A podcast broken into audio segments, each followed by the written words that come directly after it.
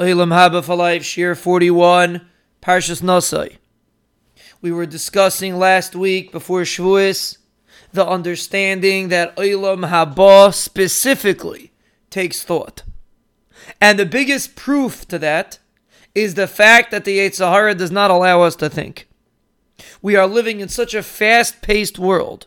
We are constantly running the next thing, the next thing, the next thing.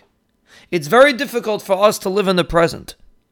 Because a person that lives in the present will internalize the concepts of Olam Haba. Stop and think. Pull the car to a screeching halt for a few minutes and just think. We gave an example. A person can envision getting endless money from a teller. Let's take a different example that you can think about. Every time you have an enjoyment in life, a physical enjoyment, you eat something enjoyable, you go someplace enjoyable, vacation, wherever a person's going, it's enjoyment and you pay money for it. Try to pick one enjoyment, even if it's a small one, and tell yourself, Olam Haba is a hundred times better than this, a thousand times better than this, a million times better than this, endless times better than this. There's no comparison between Olam Haba and this enjoyment. And this enjoyment is very enjoyable. And sometimes people can pay a lot of money for these big exotic vacations. People pay endless money for it. But Olam Haba is exponentially greater than that, uncomparably greater than that.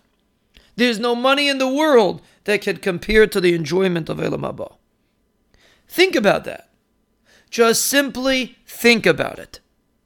In your own words, in your own mind, realize that for every single move that you make, the smallest move, you will get endless schar, endless pleasure forever and ever.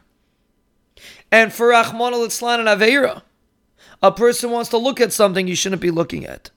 Person wants to talk to somebody he shouldn't be talking to. Person wants to hear something he shouldn't be listening to.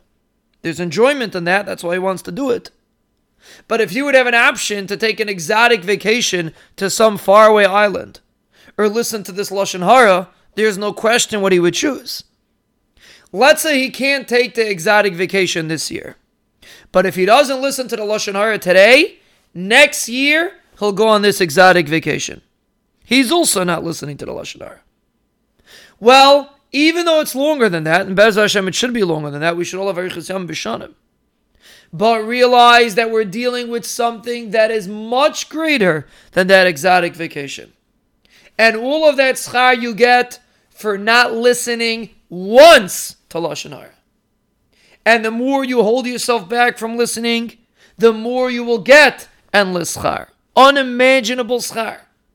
The reason why we can't imagine it is because we live in a physical world. And the physical world simply does not have the kalim, does not have the tools to be able to understand it. But that doesn't change the facts. Those are the facts.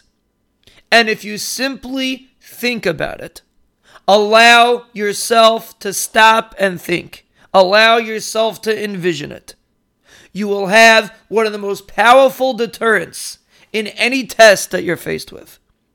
And that is the main objective of thinking about Olam Haba. To simply train your mind to live in a different sphere, to live for tomorrow, to live for the future, to invest in the endless schar of Olam.